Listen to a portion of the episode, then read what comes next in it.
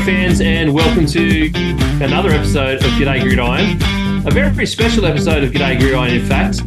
We are joining together, merging at the hip, some kind of symbiotic relationship with our good mates at Aussie NFL Fantasy. Uh, all the boys are going to be in the room later on. For now, I've got a good mate, Matty C, joining Manjot with us as always. Hey, guys. Hey fellas, how we doing? Do you, Oh, like, doing good, guys. Let's go. do you like the symbiotic re- reference, Matty? Did you like was, that? I was not expecting to hear symbiotic when I got up this morning, so let's tick that off the list. Let's tick it off. to be to be truthful, I wasn't expecting to say it either. Um, um, we've had a massive, massive wildcard weekend. Well, super wildcard weekend. Uh, I think I heard I heard described today as super duper duper wildcard weekend. Wow. And I almost think that's not wrong. What a massive weekend of football. Yeah, what, five great games and then maybe ended on a bit of a whimper, but still, five great games in a weekend. What else could you ask for? I don't know. NFL I- special I- playoffs. I wouldn't have called that last game a whimper, to be honest. It was um, it was fun to watch some parts of it. Um, Yeah, true. Yeah, but, but it was it, did- was a bit of a downer. Yeah, compared to the other games, yeah. Yes. The problem Yes. is once you get a bar so high, even a good game, I was entertained watching that game, but it's just, well, the others were all one score close, you know, Oh, for, yes, for large yes. periods of it. And um, yeah, it's just, that, that kind of does feel like a letdown, even though there was nothing about it that was letting you down. And obviously, the bar was set very, very high for us on Sunday with that first game. Yes. Um, 49ers and the Seahawks. yeah. Let's go. Wow. Let's I go. mean, the the 49ers, who thought the 49ers were going to drop a 40 burger on the Seahawks in the playoffs? I mean, I know we're talking about a, a, a seventh seed or no, seven, six seed coming in there. What was seventh? Weren't they? Seven. Yeah, 2v7. seed. Yeah. the two v seven, like, and the the product obviously with the, the added teams now. Sometimes it has been in past seed, a couple of past seasons where the seventh seed has just been a, a team that scrapes through. Um, but with the way this NFL season was this year, it, kind of felt like the seventh seeds weren't just going to be these these almost dead horses for Mm. some for a team to whip for a two seed to whip. And certainly the Seahawks um, really blasted out ahead in that first half, didn't they? Yeah, they were they were great to start the game. I've got to be honest. The Seahawks they gave us an almighty scare. It was it was very tough going Mm. for the Niners very very early. I, I'll be honest. I was talking to the boys in the group chat. I was like, "Yeah, we're done. We're done." I, I Oh, was the- in the right mate, wall. Yeah. Mate, Ma- Manjot was, was- about to retire from an- analyzing as well. he I'm was like, "Oh, I don't even the watch football. I don't even want to watch." I did um Yeah, I did have I did have some thoughts, and I'll be honest with you. I had some thoughts of doing some screen grabs or a video roll of our chat and and just the life of Manjot during a 49ers game. Because Yeah, if people could see this, it is absolutely hilarious. Yeah. Um You get Oh, all four boy, seasons, don't you? You get all four seasons. I, it's it's very um uh well, how can I put it? It's it's very bipolar in nature. It is it's um yeah. Manjot just has these, oh, we're fucked, we're screwed, this is so bad, I can't believe this is like this. I'm oh done. wow, we're back. Oh, the goat, Whoa, Purdy, whoa. the goat. yeah, no, Um, I'm definitely the biggest flip flopper. No, even IRL, like this is not even just like chat, but even in real life, like with my dad there, my dad could come in the room, tell you right now that I, I was feeling the same. But I was like pissed off at the end of the first half. I could like, not imagine what it would be like in person with you watching a 49ers Oh game. man, I was pissed. I I had to go to the bathroom at halftime just to cool off because Yeah. that was that was brutal. That first half, Purdy was looking like a dude that just came off the streets. That was just starting off his first game in that first half. What was it, nine for nineteen? He did have a touchdown, but he looked really, really average. And I was like, yeah, no, this Yeah. dude, he's looking too scared.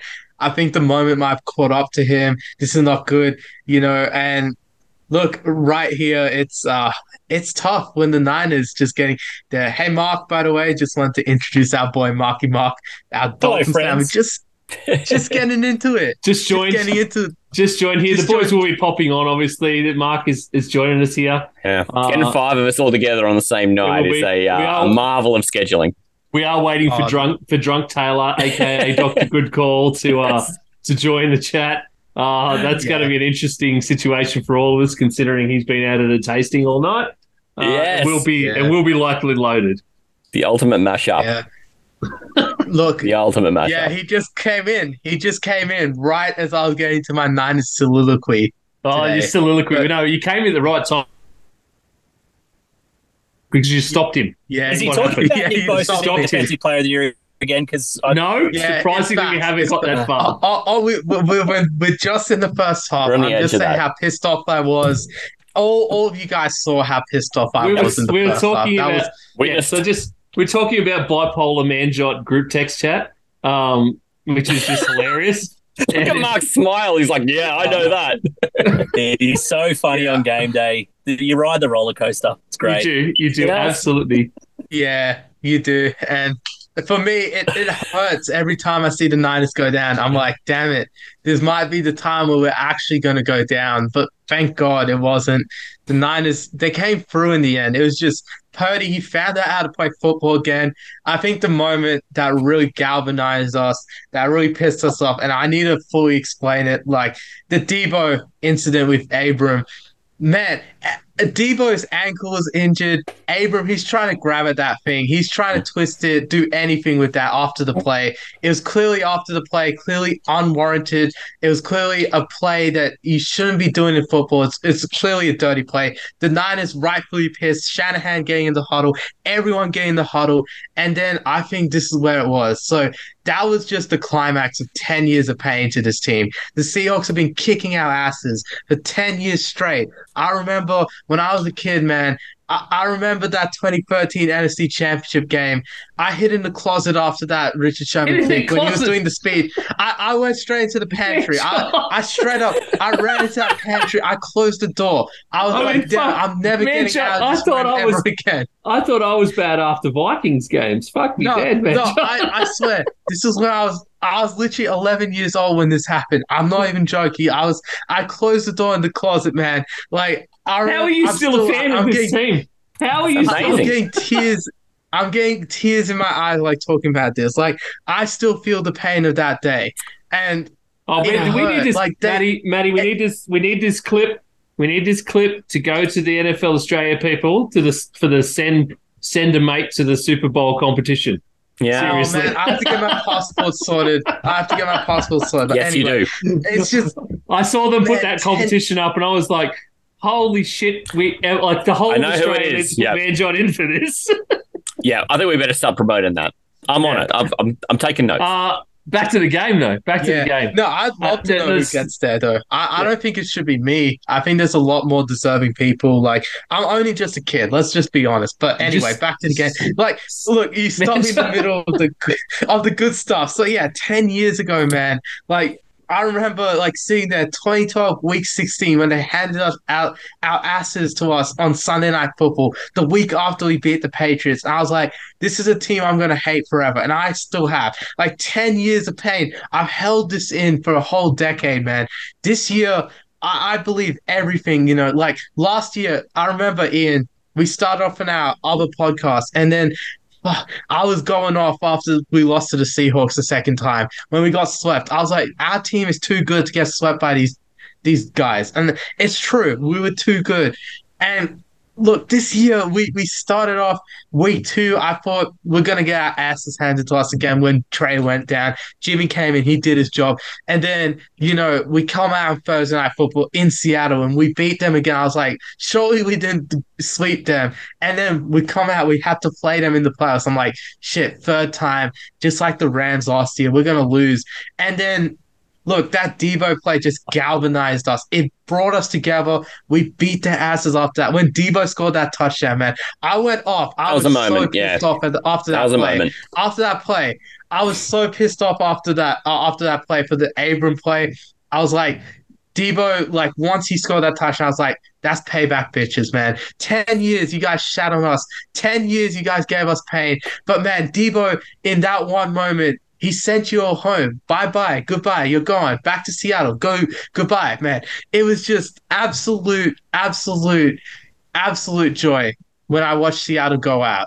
At, at, in our hands too. when I watched Seattle go out to us, it was just the greatest feeling of all time. It was this was my this, I don't care if we win the Super Bowl now, as long as we beat them, we beat Dallas next week. But if we beat the Seahawks, I was just happy. Now if we beat Dallas, I'll be happy. But these are like every week's like my Super Bowl right now. And this was my first one. I'm really, I'm really happy, you know, to see the Niners beat the Seahawks, handing them their asses. You know, 18 points. They got garbage time touchdown to make it close, but 25 straight points, you know, in the second half to just absolutely put them away. You know, guys like Christian McCaffrey, who's honestly at this point, I, I know it's a bit late because regular season's been over, but he should be in the MVP conversation for how he's turned his team around. I know, I know you're going to give me a lot of hate, but if a running back deserves to be an MVP conversation, it deserves it has to be CMC and Josh Jacobs, like guys like that. They've got to be in the conversation nowadays. It can't be quarterback award. Mm. They're nowhere near any records. That neither of them are near any Yeah, records. You can't. you but- can't. Yeah, but look, you got to say like they they at least were trying to carry their You, teams. you or need to have a running back of the year award if you want to give them an award. That's all. Yeah, the All Pro, the All Pro is that. But yeah, either way. But look, the defense they were absolute trash in the first half, but then in the second half they allowed absolutely nothing except when the second stringers came on and allowed that garbage time touchdown. The first team was absolutely going on fire. That Omenihu fumble, Bosa defensive player of the year coming in with the recovery. It was incredible. I enjoyed. I enjoyed that. I was like, that's it. Our defense has done it. So our offense, you just got to put the game away. And that Debo run just sent it home. That Debo catch and run. People, uh, uh, one more thing before I'm done. People are shitting on Brock Purdy now. I, I seen it. Everyone in my DMs during game, they were like, "Oh, Who is- Purdy's getting carried by Debo, getting carried by is, CMC." who is was- shitting on Brock Purdy? Mate, if there's anyone in your Oh. DMs shitting on Brock I'm- Purdy, just fucking delete them, to be Mate. honest. All yeah, first half, nine of 19, 54% Yeah, okay, yeah. passing. Looked like just But looked like second, they'd found him off the street. but second half, final two quarters, 9 of 11, 185 yards, and two, t- two Ts. Like, it's He was just. incredible. it's a- and it's a rushing unreal. touchdown too. Yeah. yeah, he added a rushing score too. So he had four total touchdowns on the day. It's it's more than what Jimmy is. It pretty much equals what Jimmy has put out in his entire playoff career. He's definitely the So, better quarterback. He was Brock Purdy. definitely he was definitely ter- Purdy was terrible in the first half, but it, both Yeah. sides of And the that's ball. inarguable. Inarguable. the No one can defend that. The whole team was bad in the first half. The whole team was bad in the first half, and that's what kept the Yeah. Seahawks in that game up until half Oh, time. Ward as well. That silly little hit late by Ward is Yeah. what got them into field goal range for a field goal they never should have been in range for. It's just Yeah. Yeah, the, that- the, that the, pissed 49ers were clearly their own worst enemies, and it's the only reason it was close. And the second half reverted to, oh, one team is clearly better than the other. And if you got two halves, that was a two versus seven game. Yes, so they obviously copped a flogging at halftime in that dressing room for sure. Um, and then they Yeah. came out and both sides of the ball just decided to play the football that they've been known for through the latter part of this season. Um, Yeah. Both reverted to form. third Yeah. qu- yeah, that third quarter was weird when you watch back on it because you only had like two drives by both teams, so one each for the first 12 minutes of that quarter, 12 and a half minutes of that quarter until that fumble that I talked about. So the Niners led a long drive for half the quarter, which had the Debo uh, incident with Abram in it and everything. But yeah, there's a lot. A lot of spice going on between the teams. I think, yeah, the Niners, they just, once that Debo play happened, they were just motivated enough that, yeah, they're like, punched them in the guts. We got this. And the talent just carried through, I guess. I think a lot of the Niners deserve a lot of credit. I think a guy I'm really excited to see mature in this playoffs is Brandon Aiyuk. I think great first game from him. I think there's more coming in that Dallas game. I think with Purdy there, he won't be missing some of the throws that if Aiyuk gets wide open against Trevon Diggs again, Purdy's not missing throws like Jimmy did last year. So there's a bit of a warning there. I think Aiyuk is really coming into form in the playoffs. We didn't see as much of Kittle as I would have thought. So I think Aiyuk's going to take that sort of role in the NFL playoffs. So look, I- I'm really, really happy with how this was done. Uh, I think that's my entire rant over. You boys can finish off this segment because, man, I'm just stoked. I'm just going to sit back, relax for a little I bit. think- I mean, you might take a take a breath, maybe go have a snooze after that Manjot. That was a hell of a run. Yeah. Um, speaking of not taking a breath. Let's uh, what about the next game? Uh, Chargers Jags. Oh. The Jags came back from twenty seven nil down, twenty seven to nothing, uh, and four after four interceptions in the in the first quarter to end up winning against the Chargers thirty one to thirty in an absolute uh, just door bang. It was crazy. What a, an insane game this was. Um, yeah, everywhere. Matty, do you want to do you want to start us off a bit? I will, and I'll, I'll give it a little nudge and then let other people talk about it because clearly I'm in no position to uh, to talk about how amazing this team is because really um, they, they just dug the biggest hole you've ever seen. And then, you know, th- this is the thing about the Jags that had always bothered me is that we just never had the horses to turn around anytime we were in a deficit. Now I'm starting to kind of believe we can, and it's a dangerous place to be because the opponents have never been better than now. When you're doing that to a Titans team who are really hurting, and you can only do it because your defense puts in a play that, that you know it's an unrepeatable play, or when you get an unrepeatable play like the Rayshawn Jenkins intercept against the the Cowboys in overtime, this was the stuff of real offense and great coaching. And it's the first time I've really seen that and kind of felt like that could be reliable. I don't know if it is yet, but I was really impressed. Hmm. Yeah. Uh, I mean, it was, I was impressed too. And it was just the first quarter, obviously, um, was very unlike, I think, anything we've seen from the Jags all season. Um, It was, it was quite bad, uh, especially with uh, all of the interceptions from, from Herbert. And you, you sort of start thinking, uh, from Herbert, from Lawrence. From Lawrence, you yeah. start, you start thinking at that point, how do you come back from this? But then all of a sudden, I think you realize that it's the first quarter of a game. It's not like is this is the fourth interception and we're deep into the third quarter.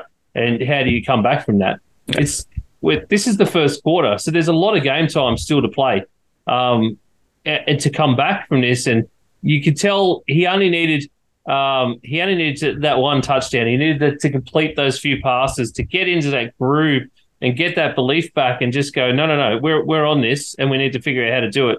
Um, and I think the big turnaround point was, uh, amazingly, was that um, was that missed punt, that muff punt, uh, Yeah. before, and which led to the the Jacksonville touchdown to just before halftime um, to make it um, 27-7 at halftime. I think that was highly important because then you go into halftime uh, only 20 points down and 20 points and a half, very, very achievable in, a, in an NFL game. Oh, yeah. At home, in front of a team who've come across the country and are missing one of their better offensive weapons as well. So it, it, it Yes. did matter. Missing a little bit in their defense as well. Um, and it did matter to get one little bit of luck, just one little bit of luck. After t- I heard the stat too that, you know, Lawrence had thrown, I don't know, 222 attempts or something like that in the first quarter of games through the season, no intercepts. And to have two in the first, first one's batted twice, for goodness sake. Like it's just, that is some horrendous luck um, at close range batted twice as well. So like that's just real reflex, unrepeatable stuff. So yeah, I think that little bit of luck makes a big difference and, and just got the confidence back. Yeah, Yeah, absolutely. Just watching this one though, it was incredible. Like after watching that Niners game, this one was just a step above that one. It was its third biggest comeback in NFL playoff history. I actually could feel it coming. I, I told you boys in the chat as well. I said comebacks on after Comebacks that on. touchdown. I was, I, I felt it. I felt it coming because this Chargers team, they're known for choking. They're one of the probably top three teams known for choking alongside the Falcons and the Vikings. Sorry, Ian. But yeah, top three teams known for choking. Definitely, you have to put Chargers up there. And look, I, I think where they lost the game was, like Ian said, when they didn't capitalize on that muff punt. Because Herbert on third down missed a wide open Keenan Allen running a slant route. It was the easiest throw. It was a layup. He missed that throw. He throw it. He threw that like ten yards over his head into the back wall. And I was like, "Wow, okay." Herbert does not miss that. There's something going on. They kick a field goal, and then Lawrence starts getting hot in that in that end of the half. And I always believe that when you get that last touchdown of the half in any level of football, that it can really be a confidence shaker for the second half. You can really get going in that second half. I think that's exactly what the Jags are doing. I mean, look, It's- Lawrence had four interceptions in the first half, three in the first quarter. It was just. It it was a nightmare. Like you never expect that from a guy who's the number one overall pick, and for Lawrence to just go out there and ball out with four touchdowns to make up for it, and then the game-winning drive, where I believe he could have got a fifth touchdown. Even it was Maybe. it was the stuff of dreams, like you guys said. Like the Jaguars, they're not a team known for success. As Matty can tell you, being Yep. 20 years as a Jacksonville Jaguars fan, you wouldn't really know much about success. But you saw 2017, they went on a miraculous playoff run. In playoffs, you're saying now they're eight and seven. They're seven and seven coming into here. A so rare team with a sort of- winning playoff record. Yeah. How Actually, random. sort of And, success. and, and Medj, we- you mentioned that um that incomplete pass to Allen. There's an interesting thing about that that play. That play that they ran um, in past weeks has been a Mike Williams play. So that's yeah. he was always the run. He was always the one coming out of, out of, through running that route, um, and not the one that that where Allen was running. Allen was running his route, but it was always that was always a Mike Williams play. Um, but of course, as we know, last week Mike Williams gets hurt after Yeah. Staley played him in a uh, in a meaningless game, gets hurt, uh, and then the other interesting part was they'd also lost. Uh, there was the backup there. They lost earlier in the game already. The Chargers had so Mike Williams backup, and then they were down to uh, Michael Bandy, I think it was, who's that. Basically, you're looking at your third string at that um, at that position, and they still Yeah. kept that playing. Like the kid was going to know exactly what Mike Williams would usually do, um, and they ran that, and then it just it went to shit, and obviously Yeah. Herbert overthrows Allen um, in desperation, most likely because a play that they've been using for the entire season with Mike Williams that was like a guaranteed play just didn't come off. Yeah, and the weird thing was, yeah, Herbert got outplayed by Lawrence, even though Lawrence threw four interceptions. I think the thing with Herbert, I don't want to hate on him too much, but he was gifted a lot of short field opportunities. He was gifted all of these opportunities to score touchdowns very easily by those interceptions, and he did make the most of mo- most of those opportunities. That was not all of them, but most of them. He did make the most of it, and I think that the thing is. Herbert, I, I don't know. The coaching around him has just it's it's not really inspired confidence. As you see today, they just fired Joe Lombardi and his quarterback coach as well, Scott Day, I think his name is. So they've fired the offensive coordinator and the QB's coach. So they're having a full clean out of that offense right now. I think that's well deserved because I have no faith in Joe Lombardi's play calling at all. It was just absolutely horrendous against the Jaguars. I think they were just gifted a lot of short field opportunities, and that's what made the offense look a lot better than it did. The offense was actually much worse than it was. You think an offense that scored 30 is actually good offense. Well, I think it's just more the defense set them up. And I think the Chargers that they, probably got pummeled by the Jaguars had had the Jags not turned the ball over that much. And and that's just how I think that game would have gone. Their only second half score was a today- 50 yard field goal. That was their only second Yeah. half score. Like, it, it's kind of telling. Yeah, and they they had their opportunities. They missed a f- chip shot field goal off like before that or after that actually, Mm. where they could have gone in front by a lot. But even then, I would have still expected the Jags to score a game-winning touchdown the way they were rolling because I think so too. man, you cannot stop Trevor Lawrence. And I think this is a good sign for Trevor. Uh, a lot of people were saying, man, John, oh, of course Trevor's going to break out this year. I don't think people expected it to this level Oh. like I did. Where I mean, were those people in like week four when we were one and three? Where where are those people Yeah. now? You know, they're here now, but I mean, I expected, I fully expected Trevor to like break out pretty well this year. I fully expected him to have like a good season and to really lead the Jags, not to playoff. Cont- I thought No. playoff was a bit too far, but maybe like five wins. I had five, six wins, and Yeah. they expe- They exceeded my expectations, and honestly, you know what? Trevor Lawrence has never lost a game on Saturday. There's Mm. there's never, ever, ever been a team that's beaten the Chiefs at Arrowhead, except for the well in the divisional round. So there's a lot going on in that game. We'll get onto it later. But look, you can never write off the Jaguars. I'm just gonna say that. Yeah. Like a little team of destiny We'd luck. Yep. So they rounded out our Saturdays, Yep. and I'm really glad Mark jumped on here. Uh, Right in time. is here right on time. Twenty minutes. Uh, I mean, so because obviously we started uh, we started Monday football in Australia with a amazing game uh, yet again from the Dolphins and the Buffalo Bills. Uh, now you, your Dolphins went down, Mark, but geez, they were in this game for such a long time, and there were points there where it was almost like Skylar Thompson was going to pull out a win Yeah. um, over a team who everyone thought was going to have massive, uh, be massively into the Super Bowl this season.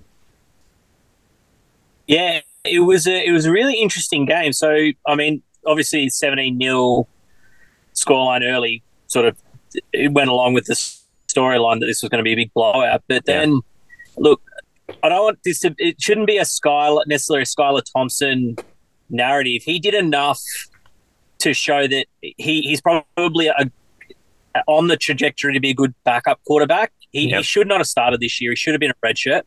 Mhm. Um, so I don't. I mean, he should take nothing from this loss. He was. He is what he is.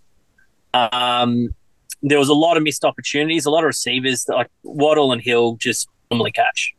Um, the de- defense stood up really, really well against Allen, and I think the last couple of outings we've had against them, uh, the two times this year, we've actually held him uh, as much as you can hold Josh Allen. Um, I think I think we did an admirable effort. Um, Christian Wilkins just seems to be able to get under his skin, which I love.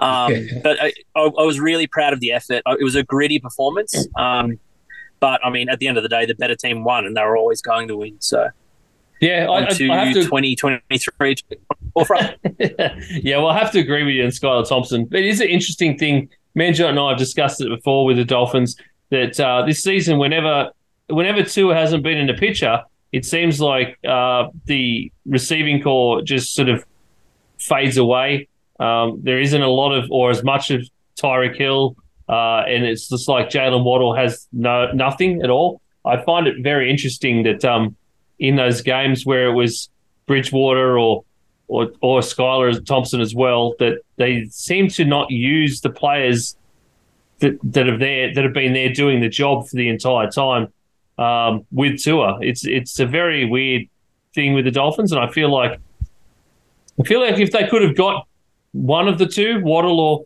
Hill, going um, in this game, like going a lot, more, uh, then we could have seen a very very different result.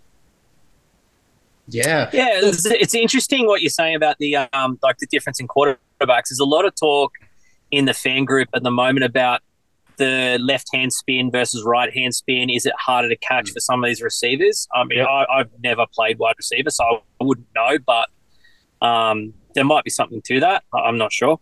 Sure. I- Yeah, okay. I Makes think sense. just putting like a bit of bit of context into that. Uh, me and Matty, some wide receivers right here. Yeah, Matty. So me and you, wide receivers. Let's get into some wide receiver talk. So, don't have you played with a left-handed quarterback or someone throwing you a ball with the left hand before? Only on a training situation. I've never played in a game with a lefty.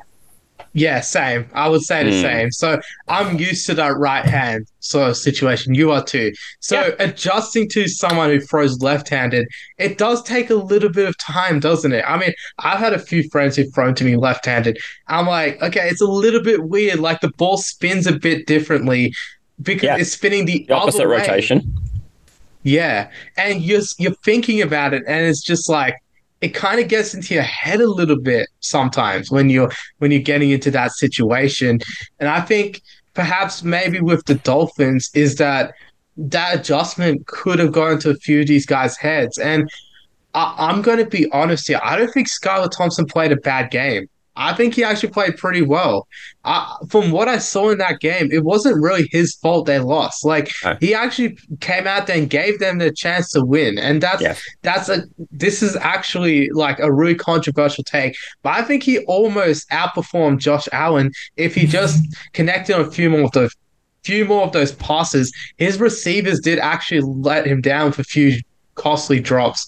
I think that's what at the end of the day it let down his completion numbers, his yardage, and this and that. Could have had a few more touchdowns. Had Waddle, for example, held held on to a few more balls there. I think Waddle had a bit of an off game that cost uh, Skylar a bit of a chance to really impress us a bit more. But I think yeah, it was a weird game because the Dolphins they came out to play just like the Seattle Seahawks did, and eventually the Bills they did put them away through their high end talent like the Niners did. I think with the Bills, they're gonna have to prove the next week that they have to come out and show that they can beat the Bengals. And I think for me, I really enjoyed seeing Josh Allen bounce back. I think a couple of those interceptions weren't exactly his fault, so I will give him a bit of a pass, but it was a rough outing for him.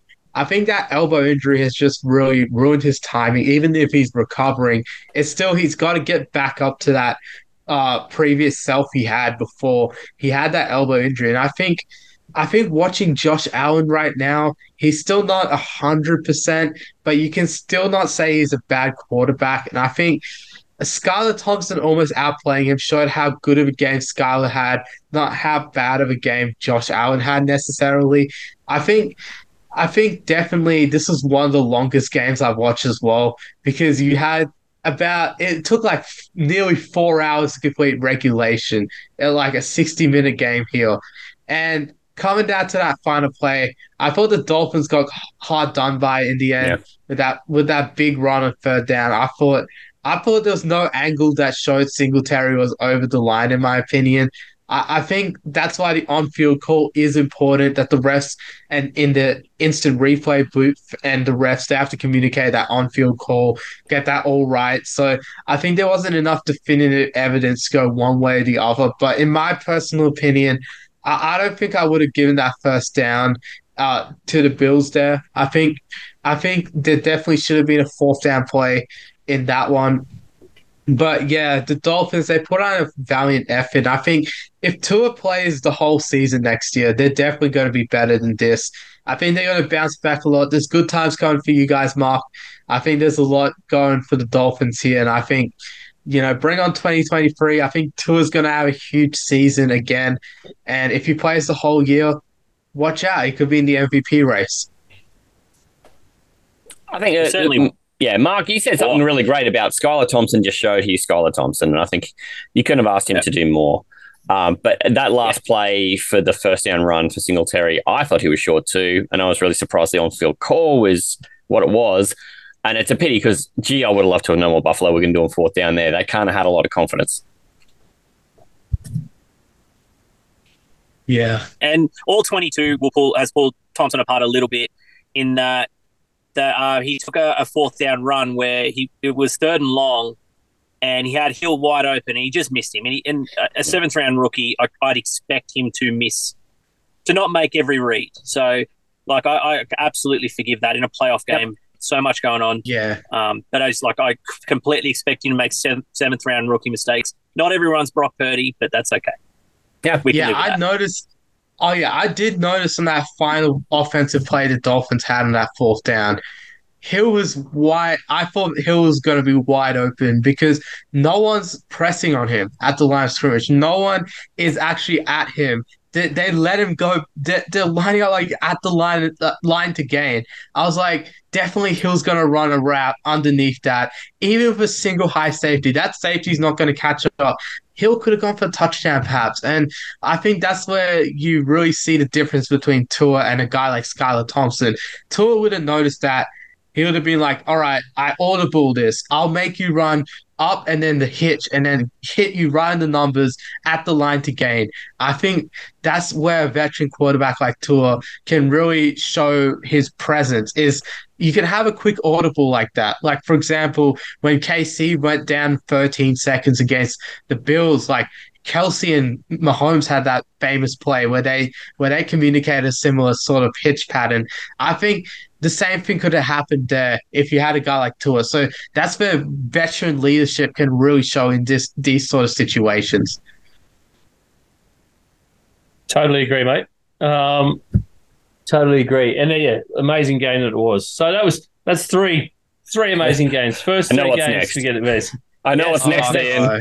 We know, I know we what's all next. know what's Take next. it away. I've on been waiting all schedule week for this moment. Of course, we get to we get to the Giants coming in to US Bank Stadium in Minnesota to face the Vikings. The three versus six for the NFC, uh, and the Giants obviously came in to this game after facing the Vikings uh, in a similar fixture uh, just a few weeks prior, and um, losing that game to a 61-yard Greg Joseph field goal. Uh, and they came in. Brian Daboll basically had um, Daniel Jones and his team ready to play, uh, and and after getting themselves into the into the playoffs, um, and they came in with something to prove. Obviously, they the Giants are a massive cornerstone franchise of the NFL, uh, and there is an expectation that they should call these cornerstone franchises should be playing in playoff football. So that's that's what they believed, um, and obviously they they've come in. I don't know what to say really, um, and I guess the first the first drive, the first Vikings drive, I I'm sitting there going, we're on this. I could tell before even before the touchdown is we were controlling the Vikings were controlling that drive completely, uh, everything about it. Um, Cousins throws were bang on, didn't miss an entire throw, all first downs, um, and, and essentially straight in red zone and, and over the line. Um, an amazing first drive. Yep. But Just how you draw it up. They, they, they've scripted it all draw- week and they hit that shit, brother. but They've, the they've Vikings, been planning Vikings- six days yes. for that. the Vikings have had a problem this season where scoring on the first drive in nearly every single game and then going to sleep uh, immediately after that, uh, which is kind of what they did here. Uh, the Giants getting back in with two more touchdowns, two touchdowns rather in the first quarter, uh, and then a field goal before the Vikings got another another TD to half um, at 17-14 it was a weird feeling, I think. Uh, Mm. And then obviously we see how everything went, everything played out. The Giants, I think, were just ready to play. They were they were sort of the more complete team uh, on the day, and that was that was my my feeling watching it. Um, I remarked to you boys that I had a, a really weird bottom of like pit of the stomach feeling for at least three quarters of this game. Um, it was just it was horrible because I could see what was happening, and of course the way the Vikings have been this season in one score games, you keep thinking, no, they're going to be able to pull this out. They're Yeah. going to be able to pull off some kind of weird miracle. Uh, and speaking of miracles, it was five years and a day to exactly to the previous miracle, the Minnesota miracle, where uh, Keenum to Diggs to beat the the Saints uh, in the playoffs to put us into a championship game. Um, yeah, so it, it was very weird. Uh, I've got a lot of other things to say, but I'm keen to hear what you boys thought on the game. There is a lot I can say right now, and I am probably going to say a bit. But well, what do you, Manjot, thoughts? on this game? I I might have to rip one into the Vikings. I'm sorry, but first off, I've got to give a lot of credit to the Giants. They're a team I definitely did sleep on this year. I thought they were a year away from contending. I thought they were a year away from playoffs, and here they are. They've won a playoff game. Absolutely incredible. I don't think anyone in the world could have predicted this. Brian Daboll, him and Doug Pederson from the Jags, they've both got to be in co- the conversation one and two for coach of the year right now because they've done an amazing job turning around their teams. I think Daniel Jones, absolutely incredible. This guy I've doubted since he was drafted, but then once I saw him in the NFL, I thought he could be all right, but not really that good. But I think now there's signs that Daniel Jones could eventually become an elite quarterback. I think we're going to have a Joe Flacco sort of argument with Daniel Jones Mm. in the next couple of years, where it's like, is he elite? Is he not elite? Is he elite?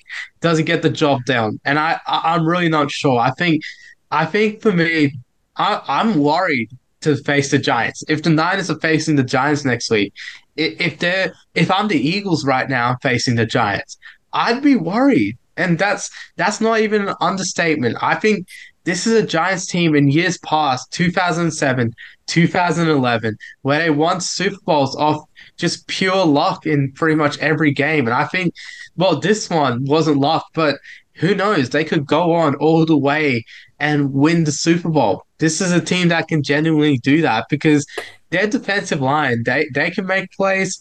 Saquon, incredible running back. This guy can make plays. Daniel Jones is just developing. Imagine if he got a wide receiver that was good. Man, he would be absolutely cooking. I, I think this guy can be incredible very, very soon. And I think the Giants, I still feel like they're a year away from their full potential, but they're showing amazing signs so far. And look, I actually wouldn't be surprised if they won the Super Bowl at this point because that's the way they're playing. They're a very plucky team. And I think they're a team that can actually find a way to win games. And I'd be scared if I had to face them at any point in the in the playoffs right now, even in the Super Bowl. Weirdly, for the um, we called this last week. So so, uh, Manjot, you and I and Matty last week breaking down the, the preview of this game. What do we say? We said that for the Vikings offense to achieve here, uh, or for the Vikings to achieve here, the defense needs to lock down Saquon Barkley. You stop Saquon, you win a game. They stopped Saquon in this. 53 yards is all Saquon Barkley got. Yes, yeah. he got two touchdowns, but they were short yardage touchdowns, but like re- realistically, they weren't anything flashy. There's a 28 yard long one, but it was that was uh he was totally unmarked on that play uh and out out nowhere. But the thing that, that came about this, and you say no wide receivers, weirdly, it was a wide receiver that nobody expected. Uh, I think everyone would, would think that if you said a, a Giants wide receiver um, was the the superstar in this game, you would think that it would be Darius Slayton. But yeah, here comes here comes Isaiah Hodgins uh, with with eight for 105 and a TD. Um, and he played lights out in this game, and they kept going to him time after time. Um, and obviously, there was a lot of Darius Slayton in this as well. Slayton with a, a really, really poor open miss, essentially straight off his chest and his hands um, in the middle of nowhere. Could have easily been a massive another another massive touchdown, uh, and he was dirty on himself for it. Yeah, but um, the team just yeah they they were. It's a weird it's a weird situation. The Vikings on offense uh, were nearly perfect in this game, nearly perfect. There was some things wrong. There's things wrong with every team on offense in every single game, and I think we can all agree that. Um, but Cousins was 31 and 39 uh, in this game, over 80 on in a QBR. Now, in a weird way, in stats in stats land, in the world of NFL, it was teams were 47 and nil when a quarterback had over 80 QBR, over 250 yards in a game, no interceptions, no sacks, which is what Cousins had in this game. So this is the first time in 48 games that a team has lost at that point with a, with a quarterback that has those stats, um, which is insane. Uh, yeah, it truly is. That's yeah. truly insane. Truly is. And we welcome him in. Hey, Taylor. Here he is. Hey, Taylor. What's up, guys? For the Vikings. Yeah. Big as we're breaking down, Vikings. as we're doing some Vikings talk right now. Um, oh, is, is that been the last three hours? No, mate, no. We had to sit through Manjot's uh, 49ers recap first. So we've just Correct. missed. I've just missed it. Perfect. Yeah, yeah. So he missed all four of our teams' recaps. I think he's just like, "Yep, yeah, I'm a neutral right now, so I'm going to miss all the team recaps and done just well. go into the neutral game." Nailed it. You are perfect. Stuck the landing. Yeah. Taylor nailed. Yep. I'm going to put that drop in there. you are. yeah. How about we let Taylor and Mark talk through like the first few games? Any anything you guys like want to t- touch on? We haven't. No, I'm just eating Maccas. So Mark, go at it. uh, um, no, look, it was just good games all around. I think outside of the, the finals last half of the fourth fourth quarter, really, really entertaining games. Um, yeah, I'm probably not going to really. be. As, I, I, uh, think the matchups this week I think the Chargers were absolute nutsack. I cannot believe that they gave up a 27-0 lead. It was disgusting. Uh, I had them. T- I literally tipped them in my tipping comp, and no one else did. And I would have won. I literally would have sealed it up, and now I'm uh, all of a sudden even with a bunch of other wankers. So, uh, thank you, Brandon uh, Staley. Um, thank you, Joe Lombardi, and all you wankers uh, in that uh, Chargers team because it was great. You just absolutely destroyed me in my tipping comp. So uh, I assume Mark was about to say the exact same thing. I was about to say, well, it sounds like someone probably should have tipped Jags then. But, um, yeah, apparently. Um, yeah, at 27 0, I'm sitting there thinking I'm, you know, God's gift to this world, and uh, all of a sudden I'm eating dick. So, yeah, it wasn't great. Same thing Oh, happened boy. to me in the, uh, That's the Falcons Super Bowl, mate. Fa- Same thing happened to me. I'm like 28 to 3. I'm a perennial genius. They close the roof. This Falcons offense is far too fast. Yeah, fucking, I learned a lesson, mate. Man, that was a tough game to watch. Yeah, for sure. I did not know what Everything had played out how I said it was going to in the lead up, though. Oh my God, I felt so proud of my analysis. And they didn't even turn the ball over. Like, it had nothing to do with turnovers. Like, the Jags didn't actually force anything on defense to actually come back. It just was all. Like, I don't know what the hell it was. It was disgusting. It was the worst second half I think I've ever seen. Like, they just didn't throw the ball. Like, they didn't run the ball enough. They went for, like, was it seven for seven yards or something in the second Yeah. half? Yep. And if you count the um the shitty play with um who was it, Bandy? That that um Yes, like didn't even know the play.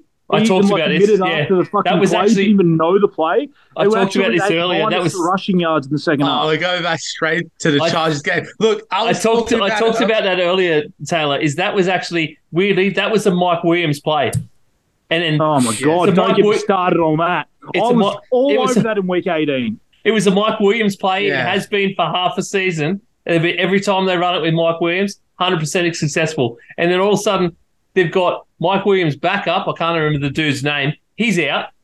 Uh, Carter.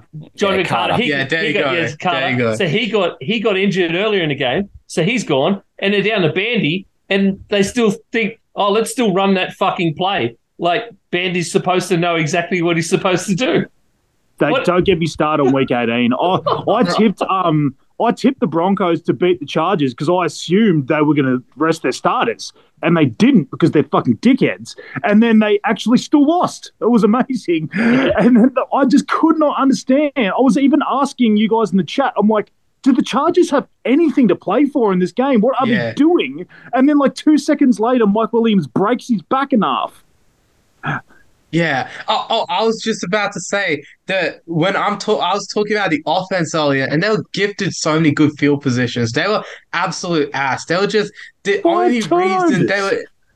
Yeah, the only reason they got anything good was because they got turnovers off the Jags. That's the only reason they actually were anywhere good in that game was because the Jaguars kept giving the ball up. If the Jags had no turnovers, they're gonna smash them like forty-one to three in that game.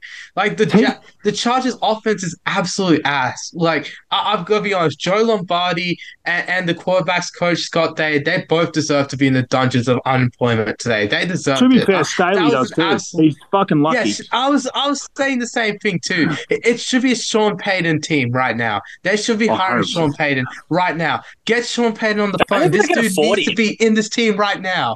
Herbert, Herbert and Payton, they be running the team right now. Yeah. Don't let Russ cook with Payton because I know Herbert will cook way more, man. The the Chargers, if they had any good ownership, any good spine, Dean Spanos, you better be on the phone right now. Sean Payton, be getting out your contract negotiations. Go get it going. Brandon Staley, he's ruining a young man's career in Justin Herbert. This is a rookie contract you're ruining right now absolutely disgraceful. I think we all on the same board.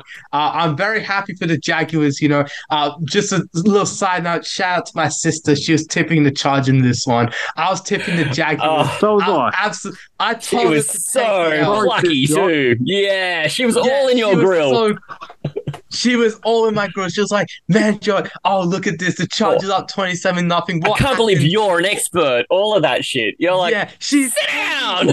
She was straight up telling me she knew more NFL than me. I, I went straight to, I was like, I have more ball knowledge than you. I said the Jaguars are going to come back. And look, they came back. Look, all right, we, we like fully went back straight into the, the Sunday games. I think. I've look, got one. I've got what- one stat for you from that game, and we can move on. Yeah, go for it. teams Go. teams that teams that were five or more plus in turnovers in a game were 316 and three going into Three? that game. I was surprised it was three. That yeah, that's a big number. Yeah. I, I couldn't tell you the three, but it was actually Probably all amazing, charges. three, But it just proves Oh, again how disgusting that loss was. Rivers had some bad games, man. yes. The char- the Chargers literally have like the six worst, like worst of playoff losses in history outside of that Super Bowl uh, with Matt Ryan. They made the playoffs before. Apparently, and they just eat dick. What a Oh, boy. On. Herbert though, Hey, on Herbert though, Oh, yeah. can I can I go really bold? He's Oh, had. no. I know he's had a lot of. Yeah, I'm sorry, I'm hurting your husband. I get it, but His he puts ex-husband. up a lot of stats. He scores a lot of touchdowns, but he's thrown double digit intercepts every single year. Like he's to Oh, me, he was he's so shit. he's shit. Josh Allen. Ca- he's Josh Allen careless, but he's not as good as Josh Allen to make Hmm. up for it. Hey, hey, there was another quarterback that did that season in and season out, and everyone gets on him as a fucking joke. Manjot, do you know? yeah, is, is I like- Kirk? No, it's fucking Jameis. Seriously. Yeah. It's it's Oh. everyone, everyone Yeah. talks about like Herbert Yeah, being 30, 30, the- got it. I, I think everyone Herbert's says he's- overrated. At, Everyone says he's this- like the Jesus. He's the second coming of Jesus, for fuck's Yeah. sake. But he's throwing the same shit as Jameis Winston, who everyone thinks Herbert is a joke. oh, look, Oh, I, I'm don't gonna- think many. I'm yeah, gonna hit back here. Gee, you go, man, Jot. We all know I'm going to have a rebuttal. I'm going to be honest here. After this game, after look, if this was Lamar Jackson, Dak Prescott, you'd be hearing hate. You'd be hearing hate forever, like until the end of time. If I'm, I'm full on putting him like. oh, you mean Lamar, who's just got a phantom injury and just doesn't want to play? Look, oh no, we're going to talk about the Ravens next. I'll bring that up. But look, if Lamar was in this exact position and he threw the game away like that, just like say for example, Lamar like would be on the toilet. tight end. Yeah, he that dude would be absolute. Yeah, he'd be like absolutely locked up for life. Like no one would believe in Lamar anymore. But Herbert, I feel like everyone gives Herbert a million excuses. I, I, I don't know. Like everyone hate on Josh Allen for playing a little bit bad against Miami on Sunday. And, and look, that was a bit rough, I reckon. But the the night before, when you see Herbert do this, and I, I don't see it as many haters come out. Maybe like the Canadian Cutler dude on Instagram. Shout out to him. He's the guy that's probably brought me awareness to this. But look, this guy. I I mean, he's just a great guy to follow. But his Herbert agenda, his anti-Herbert agenda, really brought some light to me. And I was like, yeah, why is Herbert hmm. really getting sort of loved on by the media? I think this dude absolutely getting the media's sort of love. I, I think there's too many narratives going towards Herbert. I think, well, perhaps it was coaching, perhaps it was this, but at the end of the day, Herbert does have a responsibility in this too. He was getting carried by his defense in that game. I will, I will say that. I think the offense was absolute dog shit. He tried his best, but look, I, I think the defense was absolutely carrying, and yeah, it was just that's just what I gotta say. Herbert's a bit overrated. I, I'm sorry, I'm sorry, Taylor. I have to say it. I have to say it. All right, Tay, let's hear your rebuttal here. I can't wait. that that's fine. And I'm going to start with he was terrible, and he honestly has been really, really bad this year. But has there been really many quarterbacks that have lost their two best receivers Yeah, like that's at the true. start of the year and been good? Like honestly, Mahomes lost Tyreek Hill and all of a sudden got better. I never said Herbert was Mahomes. I think Herbert is pretty much out on an island in terms of guys who lost everyone. Um, Yeah, he also destroyed his lung in week two or week three or whatever the hell it was. I'm certain he was not right. Like they literally brought him back the week after. Or sorry, he missed Yes, one he week, did. wasn't it? Five Yeah. broken ribs. Five broken ribs he played through. His ribs, his lung. I'm certain the guy is just a fucking corpse at this point, trying to actually throw to DeAndre Carter and Joshua Palmer. Like He's Maybe had you- no one there the entire Maybe he really is. Jesus. Maybe. Maybe he is. Maybe. I don't know. Gerald Everett's your favourite target because he's the only guy you know the name of. It's a bad place to be, right? I'm not. I'm not going to go on any further. Like to be honest, I don't think he played very well, and honestly, I don't think he's had a great year. It also doesn't help when Austin Ekeler fucking pilfers 21 touchdowns or whatever the fuck he does on the goal line. Like whatever Joe Lombardi was fucking running, it was just all rushing plays at the Yeah. goal line, and it just didn't allow Herbert to really have a great fantasy year or a great year in general in terms of stats. And he didn't have two, his two best receivers all season, so. I agree. I don't think telling. he played great this year. I don't think he played great in this game. I, I agree with Manjo. Like, I think the questions need to be asked about him, but I think there's definite reasons as to why you should Yeah. buy lower on him. Like, let's just say you're in a dynasty league in fantasy or something. I would be going out and getting any share I could of Herbert right now because he's going to be a buy lower than he should be uh, because he's going to all of a sudden get his guys back and he's going to get an OC, uh, offense coordinator that actually is competent. So I think there's only greener pastures for Herbert moving forward. Yeah, and one more one more note to finish off with Joe as his offensive coordinator. Justin Herbert was never winning the Lombardi. Well, No. poignant, Manjot, poignant. There I you agree. go. I, I Yeah. agree with. They also got destroyed. Like they had a lot of that. injuries. They had injuries everywhere on their defense, they on their offense. Like it was just all Yeah. over the place. They had they had injuries this year. Like they were just like the cursed team of the year. I mean, like th- there are other teams that could also lay claim to that, obviously, but just generally in terms of talking about the Chargers, they had a really really tough year of injuries. So I think they deserve to at least be given credit that they could turn it around next year. And I think Herbert's going to be the front of that. And honestly, I'm probably going to be buying the dip on Herbert next year. I think the Ravens are the same team, to be honest, and they're the next game. Yeah, So it's a sure. perfect pre prelude into it because they had wide receiver trouble. They couldn't keep a running back healthy. Who's their quarterback? Sometimes we don't even know. Um, so I, I kind of feel like for those two teams to have made playoffs and actually both kind of represented okay. They certainly scored points. I just think it's kind of interesting that you know the, you got these two teams on this low ebb, yet they're still still making playoffs and still scoring points. Hmm.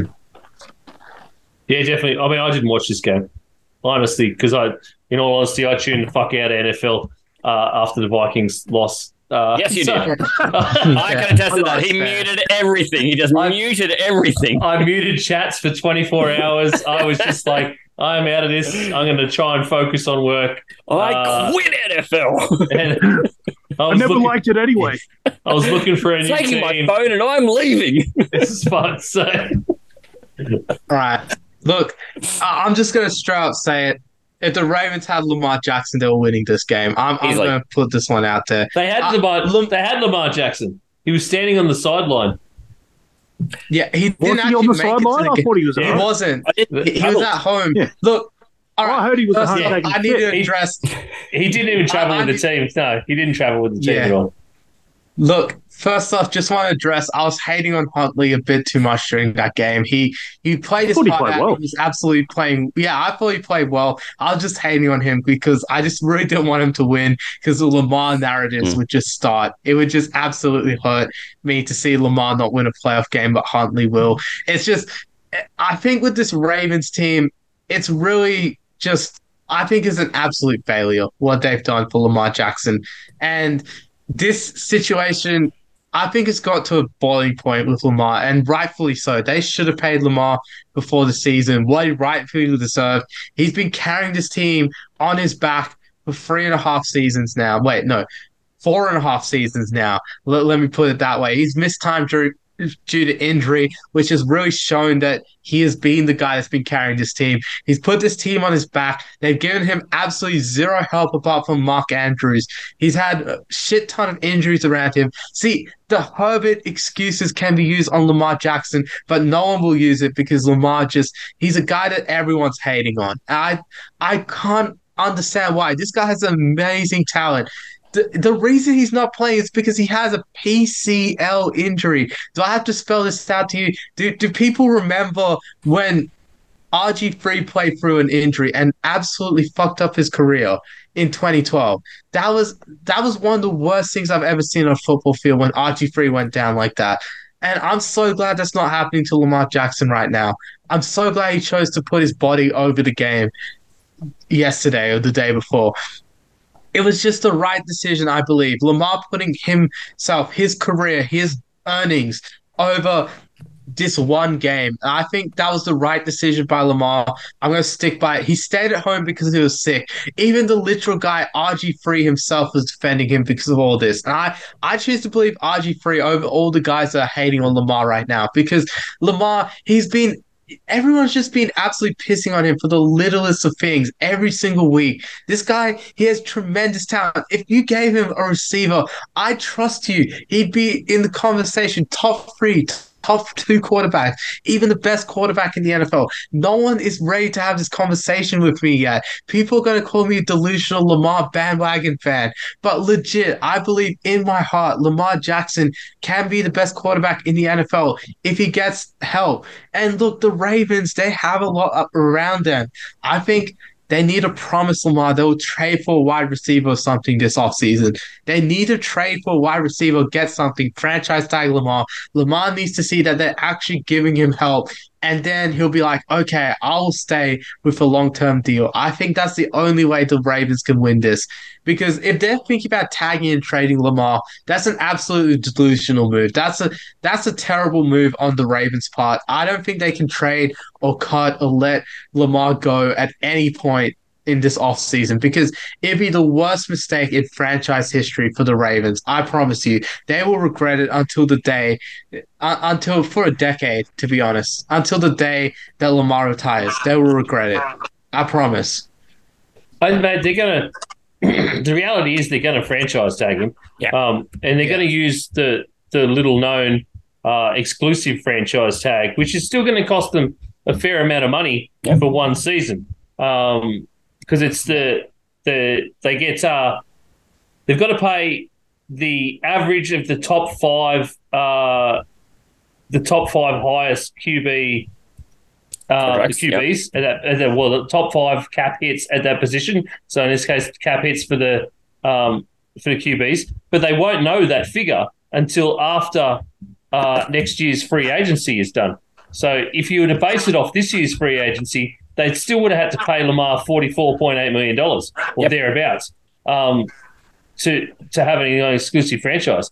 But it also means that they can't he can't negotiate with another team, but another team can come in and offer two first round picks for an exclusive franchise tag, and then the as well as a um, uh, a salary, so the the money, and then it's up to in this case the Ravens to match that money, or he gets traded straight away. That's Yeah. the way that franchise tag works. So they're going to exclusive franchise tag him, and they're in dangerous territory because can you tell me there's going to be teams around the league that would quite happily put up two first round picks and a whole bunch of money for Lamar Jackson?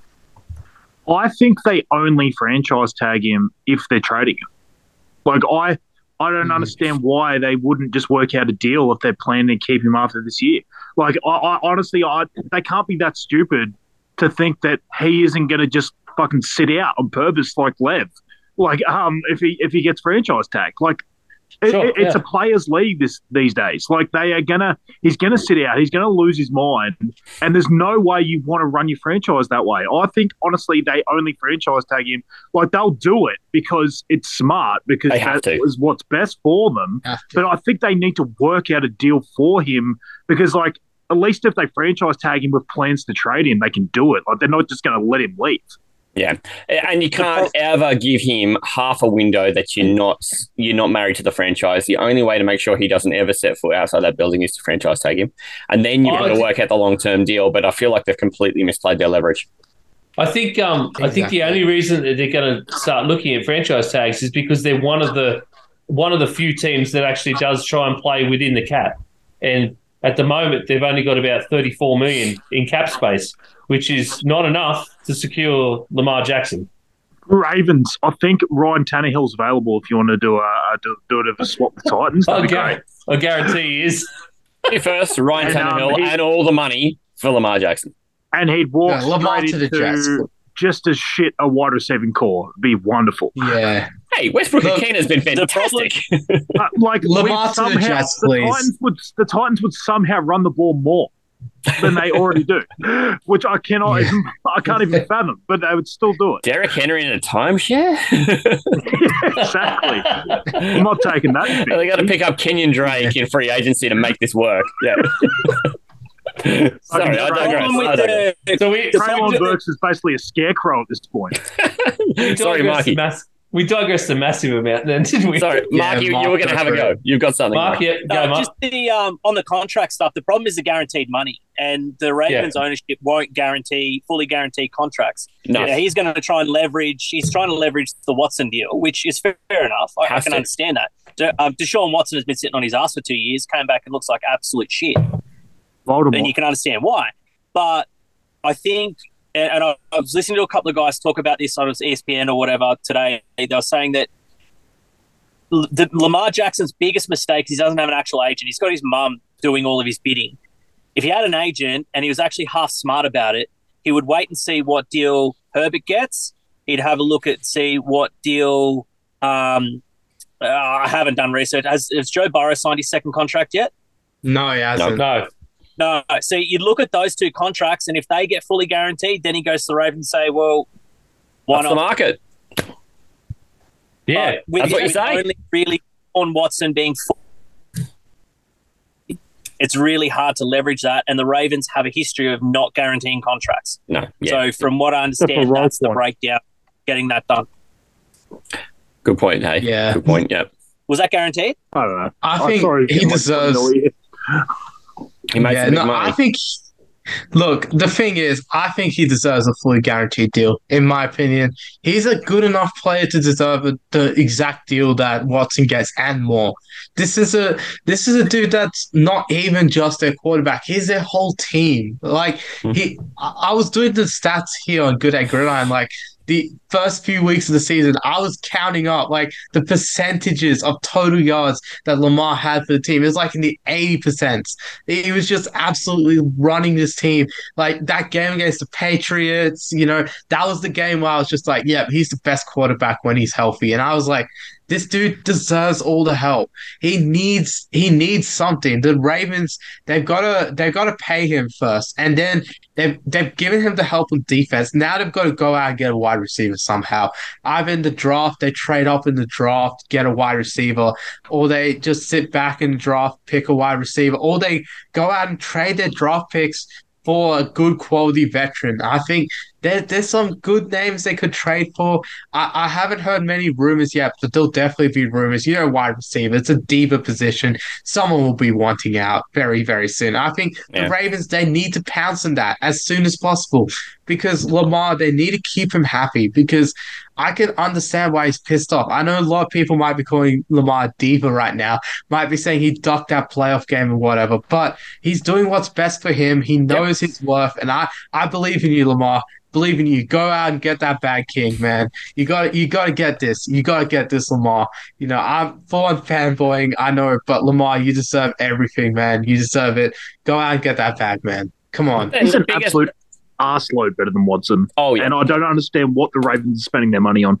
I just don't understand. the I'm, defense. I'm with I'm with me. I They're know, not but, so good defense. but it's I don't understand how I'm it's so with- expensive. the reason, man, Joe, you haven't had someone like coming up against you is because I completely agree. Like I think they should just pay him. I don't understand why.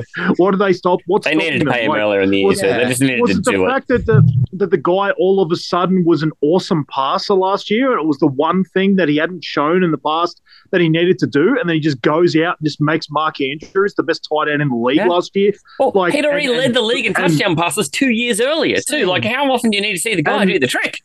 Turned Hollywood into like an awesome receiver player. as well. Like they got him a, a like a deal at another place. Like I, I just don't understand what else they expected out of Lamar. Like, I, I'm I'm on the I- same page, mate. I Like, think I they're. don't- Um, I think we're all on the same page. bullshit. I don't, I don't, it's know, actual- I don't see how like a Lamar comes to your team, like just floats to you in a draft or something like that. The guy with this much skill set in so many different like areas is going to come to you. Like Why are you not just paying the guy? I just don't understand why that's the guy that you need to like penny pinch on. Like pay him and then maybe negotiate some of the other guys on your team. Like, I don't understand why he's the guy because it's so fucking stupid. Because you were going nowhere without Lamar. Yeah, he's always been doubted on. I swear, in in Makes that no sense. 2018 draft, I literally thought he should have been picked first overall. I thought he was that good of a talent that he should have been picked first overall. And I, I know I was probably a bit of a younger guy that was at that time where I was just into flashy QBs who like to run, but still, like I wasn't quite wrong. I mean, not many places would have developed a Josh Allen, and Baker's not as good as Lamar. So Lamar, I think he would have been a good number one overall pick anyway. And I think the Ravens, they've really built a lot of this offensive scheme around him. If he goes, their entire team's going to be a four-win team next year. That's the truth. They're not. They're not going anywhere. They're not going anywhere for Lamar. And I think also fire Greg Roman because he's just a terrible offensive coordinator. Come on, man. But they're spending heaps of money on their wide receiving corps, right? Yeah, yeah, tons. That's a Marcus Robinson yeah. contract. Oh, Yeah, lots of lettuce. Yeah. Yeah, yeah. They're He's paying. also chunks of they're time paying the every Lizard King last two and fucking lettuce. Yeah, yeah. So remember Sammy Watkins is there. Isn't that weird? that year that Sammy Watkins was around. But He's a All lizard. right, we need to we need to get to the final game. yeah, One, I was gonna say, one the weird game. thing is that the big play in that game is a defensive play by the Bengals too, the team who don't have a defense. anyway, so and it's weird that that's the play, but that's the play. Lamar would have run it in.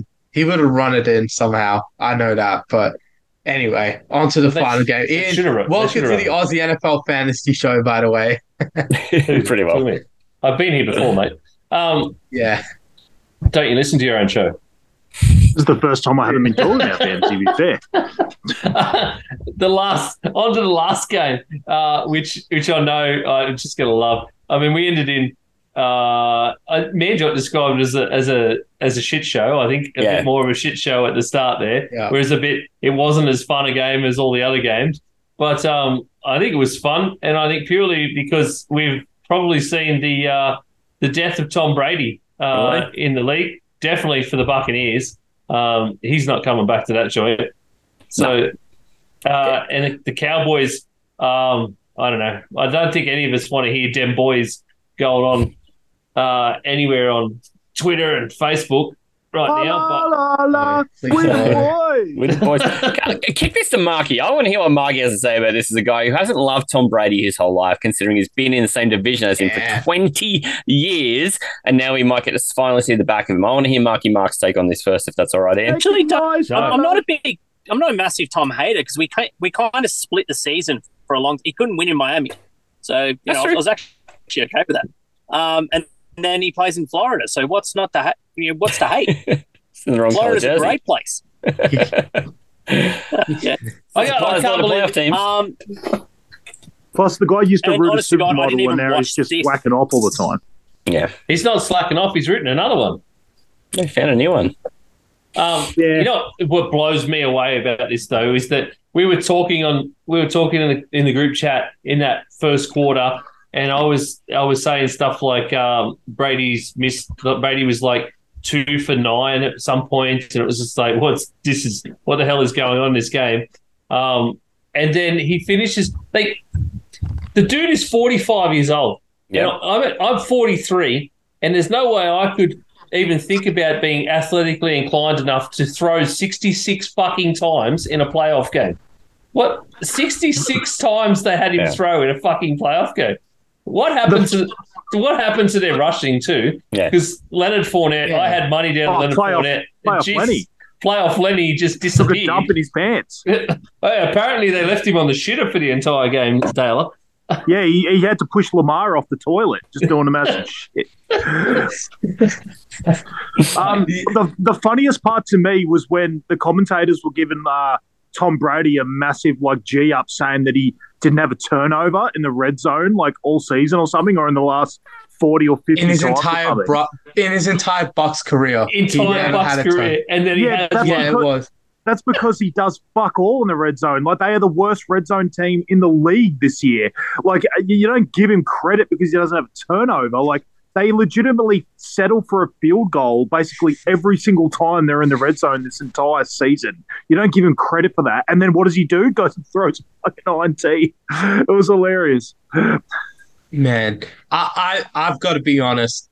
This should be the end. Tom Brady just retire, bro. I, I'm sorry, but this I know he's thrown like 66 times.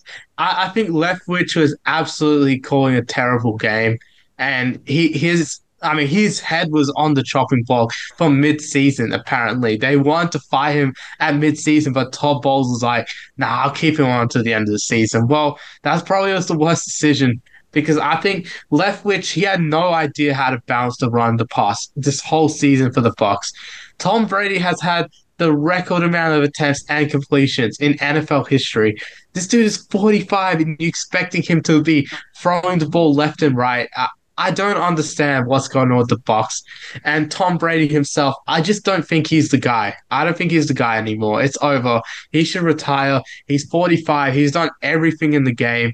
He was throwing like 2.9 yards per attempt at one point yesterday. This dude looked beyond washed. You looked at the quarterback that was on the other side of the field. Dak Prescott was on fire. This dude, he led them to five touchdown drives. Absolutely incredible.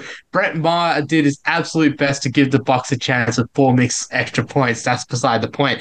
But look, I think Dak Prescott very. I've always been actually a believer in Dak Prescott. As much as I've hated the Cowboys, I've actually been more of a believer in Dak Prescott than Cowboys fans. The Cowboys fans have actually literally gone to my email and sent me death threats there. Like legit, they've gone to extents where they've had to stalk me to like send I me know death what threats. death threats are like, I- mate.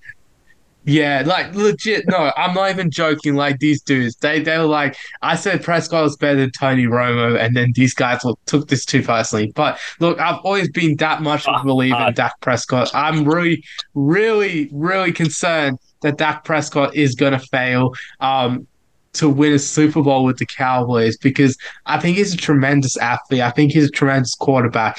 Really showed it yesterday against the Bucs. I think he's a guy that can really lead the Cowboys to the promised land. I think he can, and even this year he can with that team around him. Him and CeeDee, they can show that they can really be a great team. Dak gave him a sack whack. yeah, He did. They definitely got to Yeah. taste Dak's back crack and sack, didn't they? It wasn't. It wasn't. It was but moist. The the uh, the offense gets all the credit here from everybody, but I actually think it was the defense. This Cowboys defense is was fucking scary. At times, it looked like we were looking at the 49ers defense the way they were playing, um, especially Micah Parsons. The way that guy moves is incredible. I just the stuff he does is just ridiculous, and I, I love that this sets us up for not just Cowboys v 49ers, but you are talking about. Uh, Micah Parsons versus Trent Williams and Nick Bosa versus Jason Peters next week. It's just oh yeah, Tyron Smith. Yeah, uh, I think Ty- Tyron Smith's back. Yeah, is Tyron so Smith that'll back? Well, it'll be, Yeah, it'll be I think Tyron he Smith is. then. Oh, well, that's Yeah. even better. That's even my better. boy Jack. Shout out to Jack who tried to get on the podcast today. Didn't have his availability. Nah, his that's it. schedule, but That's even better then. It's even better, mate. Yeah, me and Jack gonna be watching that game together. Boy, that's gonna be tough. that'll be Gonna good. tough, man. Yeah, Bosa, I Bosa think- v Smith and Parsons. Oh, boy. Parsons v Williams. It's just like it's it's going to be incredible watch. I mean, we're going to end up. We could either end up with a, a six three game or a forty five to forty two game. Really, Me, it's think just it'll me and Matty C have a water bet technically still riding on the game. We Oh, do. you? oh, We Do do. There is a water bet rolling on that. Matty, Sparkling, Matty sparkling we water. eat water twice or we eat water once each. Yeah, I'm he's already down one on the James at Conner, David Montgomery. Conner. Yeah, I'm already down one. And uh, I'll get to eat another two litres of water if the 49ers make it to the NFC Championship game. Oh, But you, but you will also get some beer when I come down to Canberra. So well done. that's not. I mean, that's yeah, sure, whatever. Come on! Only took Jags! nine years. Took nine it's years. not, al- Nine it's not years. alcohol a bit. Uh, no, I Apparently mean, non-alcoholic. cordial or something. I'm, I'm not a drinker these You days. got to take it where you can get it, really. but uh, no, and I think this is the thing, right? So this game is going to be. It's. I, I think. Are we moving into preview time here? Is that what we're doing now? Are we going to start looking forward? No, let's. I, I, I think we should. Do we start? Oh, don't worry about previews too much. I wasn't even worried about previews for these games, to be honest. All right. Well, I just want to throw a quick bit of Everyone- light on that. That We can talk that's about my pick. stuff. You can talk my about pick preview is the. Cowboys to win this game. One because I've got to. Um, my neck is on the line with two liters of water. and I'm going to need floaties. No I'm going to need four liters of water in one day. Um, but the other thing is, like, do you remember just a week ago when everyone was shitting themselves about the Cowboys not looking like they were ready because the you know dodgy shit Washington team just turned up and kind of just pantsed them, just pantsed them, and they looked disorganized and they'd run all their starters out, and and I didn't really feel too worried about it. It was to me, it was a bit of a meaningless game to them, and then they come out and just do that. So you know that it makes me feel like they're probably the team that are worth a crack at the 49ers. I think the Bucs are pure ass. That too. Yeah, Yeah, So do I. that's it. do. That's it. Yeah. Look, eventually we'll go into a preview of this one, but man, it's going to be a good one. I'm sure. Yeah, I don't even think. I'm sure. Anyway, that's all I want to get out there is that I'm I'm still riding the Cowboys on that one, and that's why. Twofold. Yeah. Yeah, it's um it's a lot, lot lot going on this week. I'm I'm excited. I'm nervous. Very Are you excited? Really? I'm sturdy for Purdy. I'm yeah, yeah, I can definitely be. I can get around that. Thanks for listening to G'day Gridiron meets Aussie NFL Fantasy Show Part 1. The second part of the mashup is coming tomorrow, so keep your eyes peeled for the Aussie NFL Fantasy Show meets G'day Gridiron right here in the same spot you found this podcast.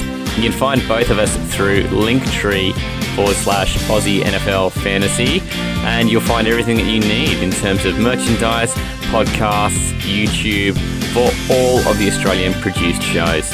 We'll see you tomorrow.